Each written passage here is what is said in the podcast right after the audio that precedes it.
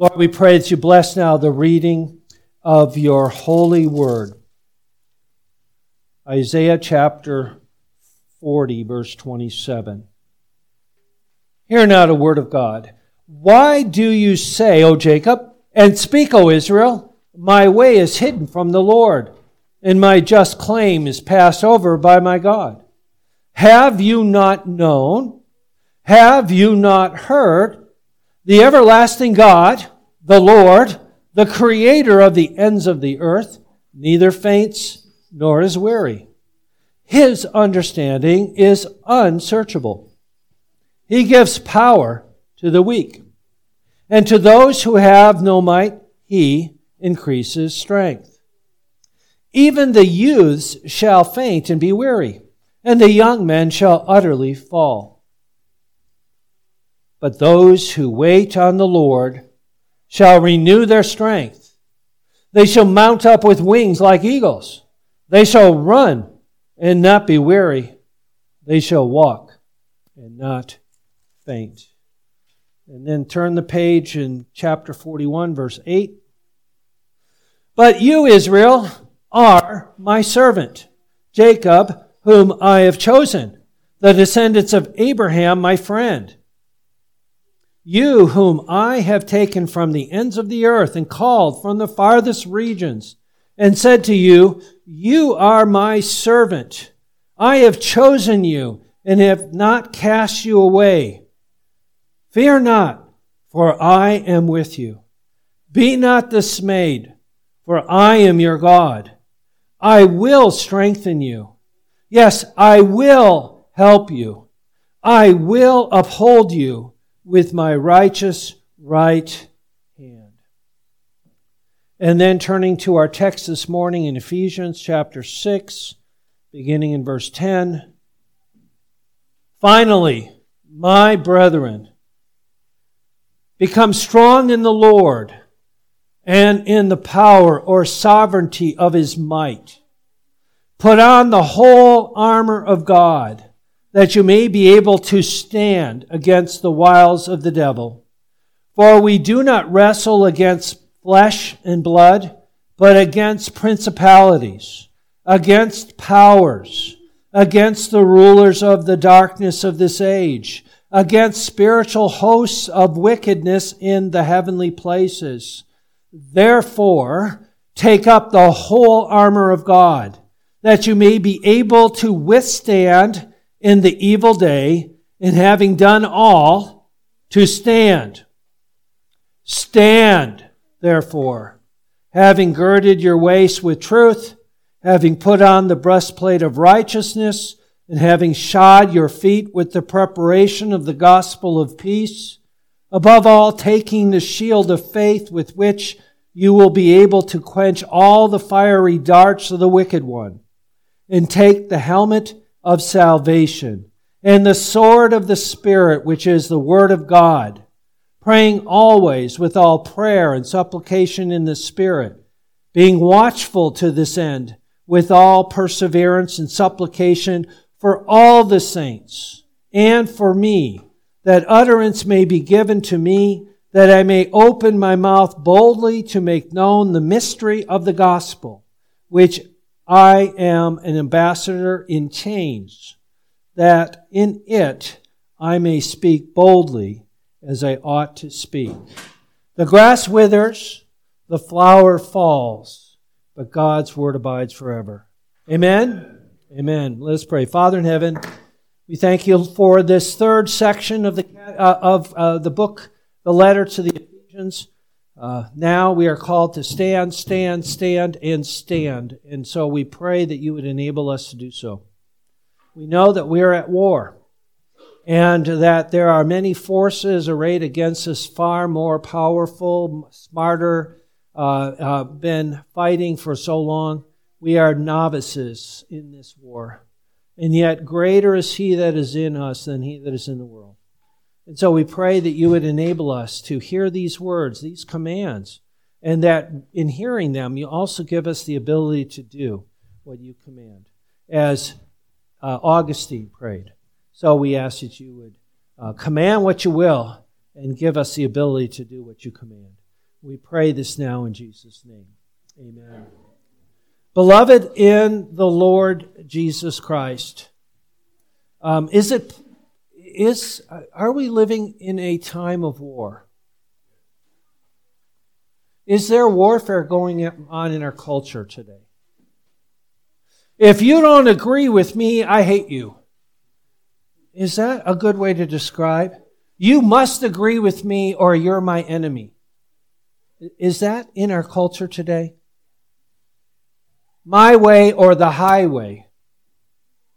Is there wars going on in our world? We think of uh, Ukraine? We think of in Palestine or in Gaza. You, there's other places in Africa and, and so on, or threats of war. There's wars around. Uh, during World War II, were we ready when we were attacked?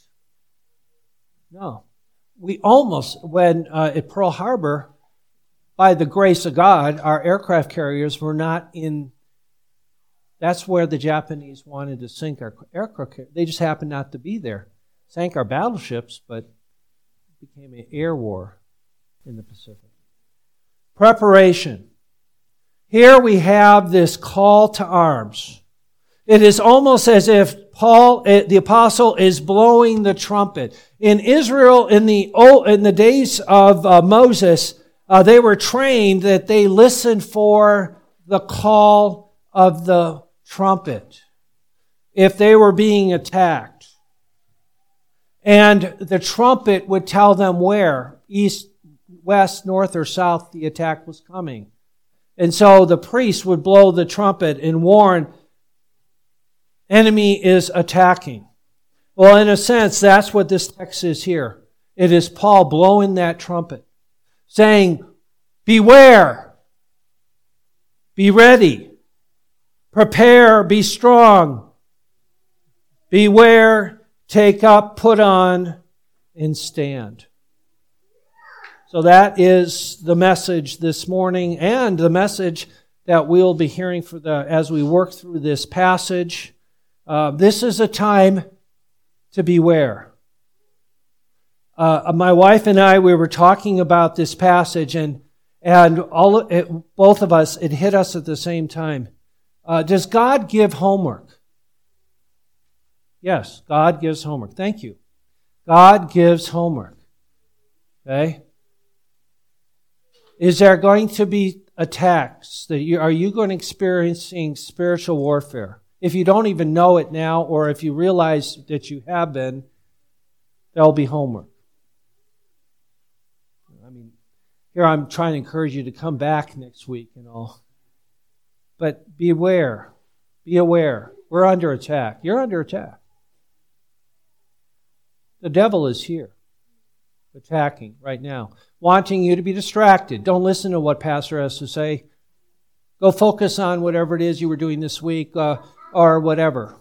No, no, no. You're under attack right now. You understand that?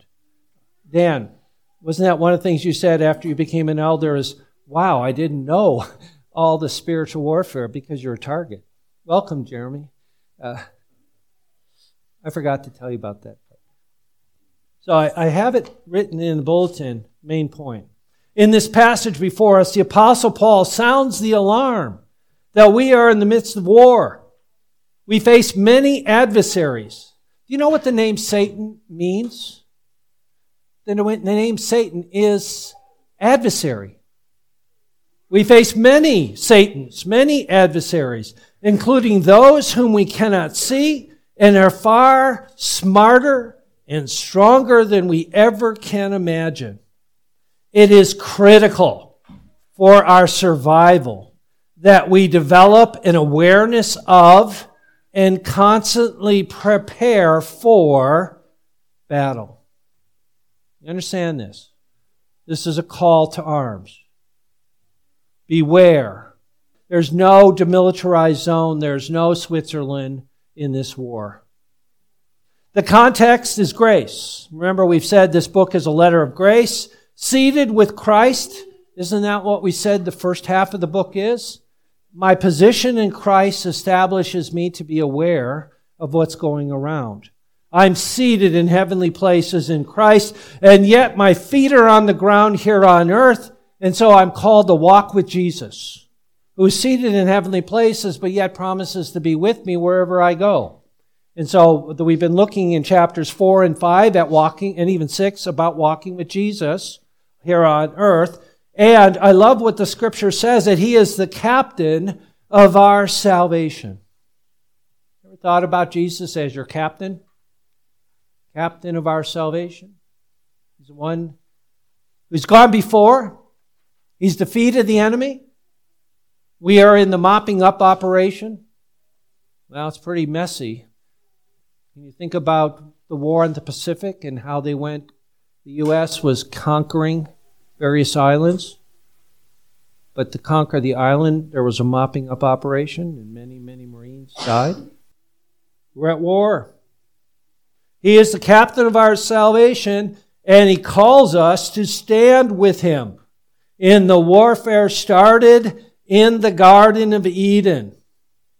Started there after the fall. God started a war. And that war continues until Christ returns. So, first point prepare, be aware War is unavoidable. Again, God started the war. We're called to overcome the adversary, Satan and his seed. Way back in Genesis chapter 3, verse 15, after Adam and Eve sinned and, uh, and aligned with Satan, God confronted Adam and Eve and said, What have you done to the woman? And the woman said, The serpent deceived me, and I ate. And the Lord God said to the serpent, Because you have done this, you are cursed more than all cattle, more than every beast of the field. On your belly you shall uh, go, and you shall eat dust all the days of your life. And I will put warfare, enmity between you and the woman between your seed and her seed. He shall crush your head. You shall bruise his heel. War began there at that moment.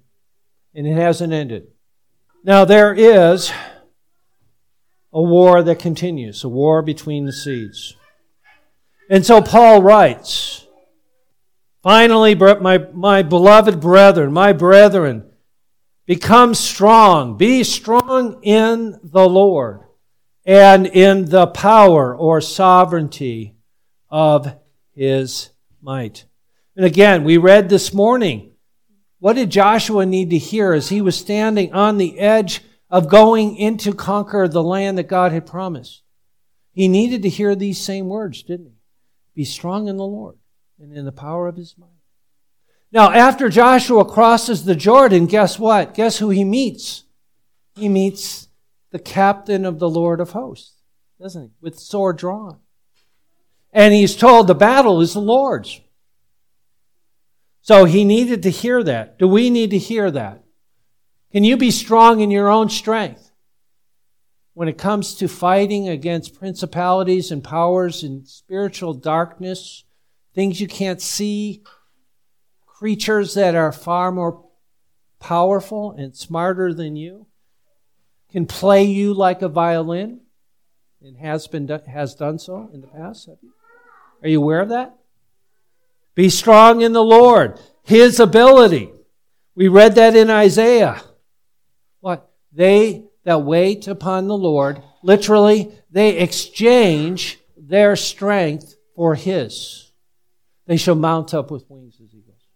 I can't, in my own strength, fight the war. Neither can you. Be strong in the Lord. Just like Gideon.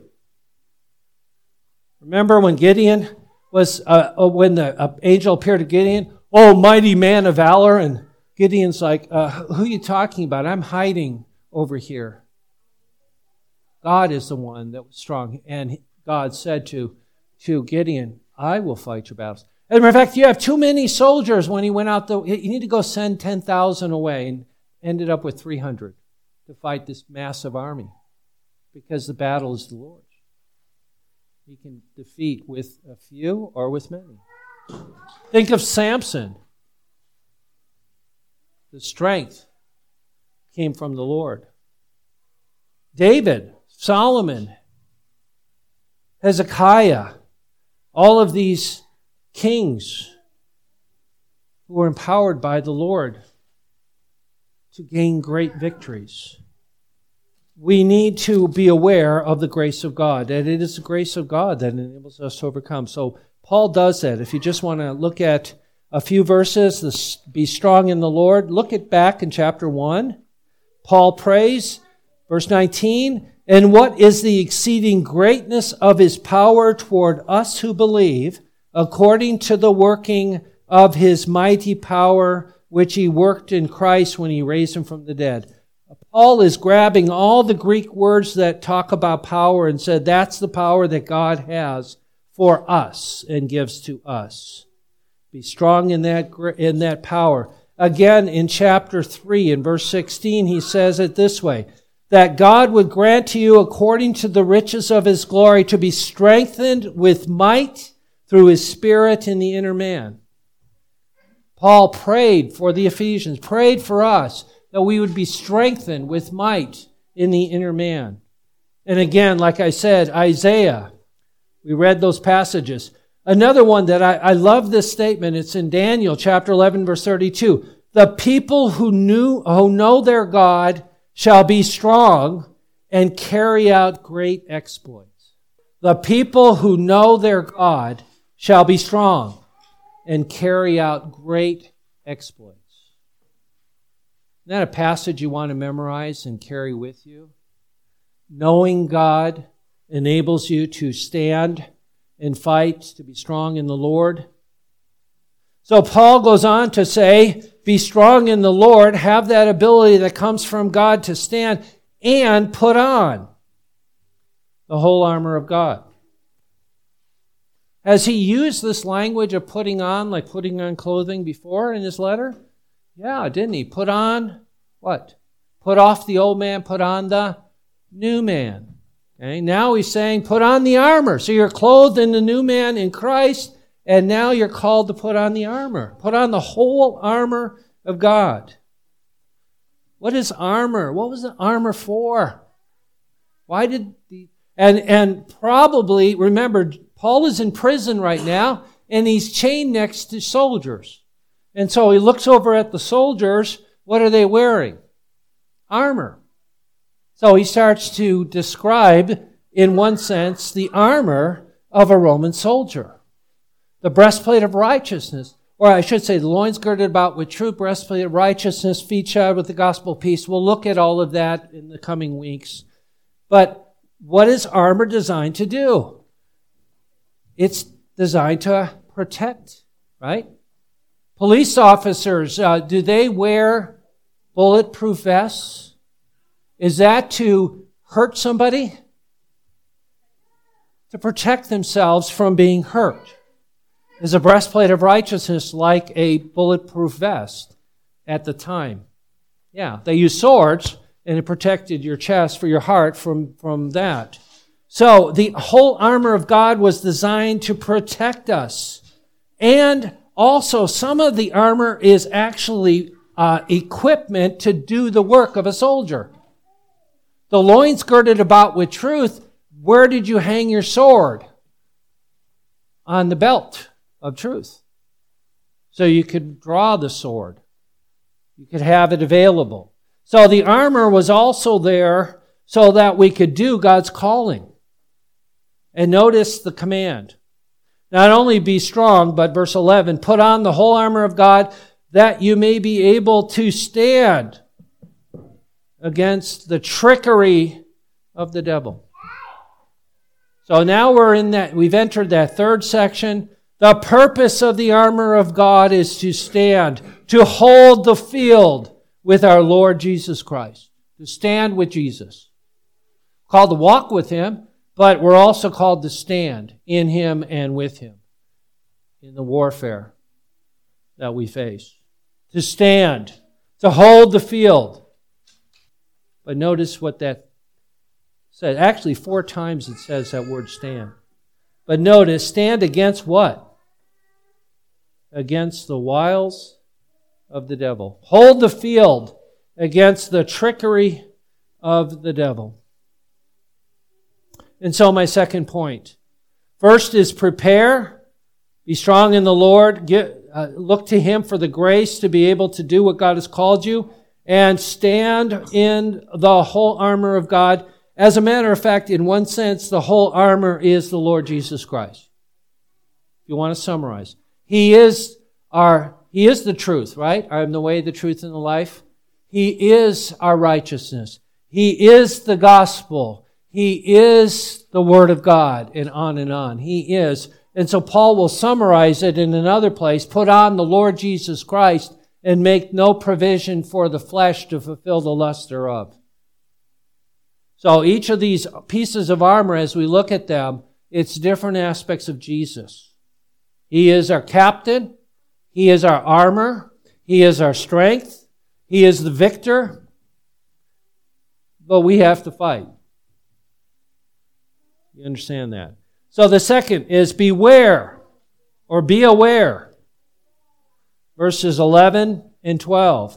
Put on the whole armor of God that you may be able to stand against, notice this, against the wiles of the devil, for we do not wrestle against flesh and blood, but against principalities, against powers, against the rulers of the darkness of this age, against spiritual hosts of wickedness in heavenly places. Beware. Who are we fighting? Who are you fighting? Are you aware that you are fighting? Are you? I remember one time I was sleeping and I woke up, it was three in the morning, and I was laying there and these thoughts came into my head. And one of the thoughts was, why don't you just go kill yourself? Where did that thought come from? That was bizarre. It, it was not connected with anything. And I realized, oh, there's somebody else in bed with me besides my wife. The devil's right there, whispering in my ear. Fiery dart. Are you aware of that? Are you aware that you're the enemy of your enemy? There is an enemy that hates you. If you belong to Jesus, you're his enemy. He hates Jesus, he hates you. And he doesn't sleep. Who are we fighting? Did Luther have that understanding of the open warfare? A mighty fortress, we're about to sing that. A mighty fortress is our God, a bulwark never failing. What's he talking about? Talking about warfare. And in it, he speaks of concerning the warfare. Can you imagine what it was like to be Martin Luther? He was attacked. There's one time where he actually takes the inkwell and throws it at across the room at the devil.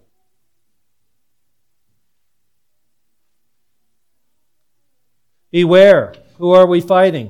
What kind of warfare are we fighting? The subtle of the devil, the wiles of the devil, trickery, scheming craftiness. We don't wrestle against flesh and blood, but against powers and principalities. Has any of you read C.S. Lewis's book, The Screwtape Letters? If you read that book, it's all about manipulating, attacking a Christian using subterfuge, trickery, all the different ways that the devil uses to overcome us. What is Satan's favorite tool? The wedge. Divide and conquer. Divide children from their parents. Youth, young people. Is that a temptation? To judge your parents, to hang out with your friends, to prefer your playmates to your parents. Do not listen to them. You know better. Husbands and wives, Isn't that Satan's goal? Separate, divide, and conquer? Church members, leaders, employers, employees. His most effective tool, he's been using it for thousands of years. He knows what works. Divide and conquer. Are you aware of that? Are you aware that he's whispering in your ear things to think about that will divide you from somebody else, from someone you love? Are you aware of that? When your thoughts are going, uh, do you realize that there are fiery darts coming at you? Or are you blindly ignorant and, and getting upset and everything else because, well, that person really doesn't like me? Well, there's also somebody else in the room. Beware. In many ways, we are, for those of you that like chess, there's a few of you that are really good chess players here. Life is like a chess game with the devil, but you can't see him, you don't see his moves. What does chess, to win in chess, you have to have a strategy, you have to have intelligence, you have to look for weaknesses, you use surprise, all of these things in a game, doesn't it? Or with wrestling. Pick on you with wrestling, right? There is a strategy, right? You have to be, or, or you name the kind of game.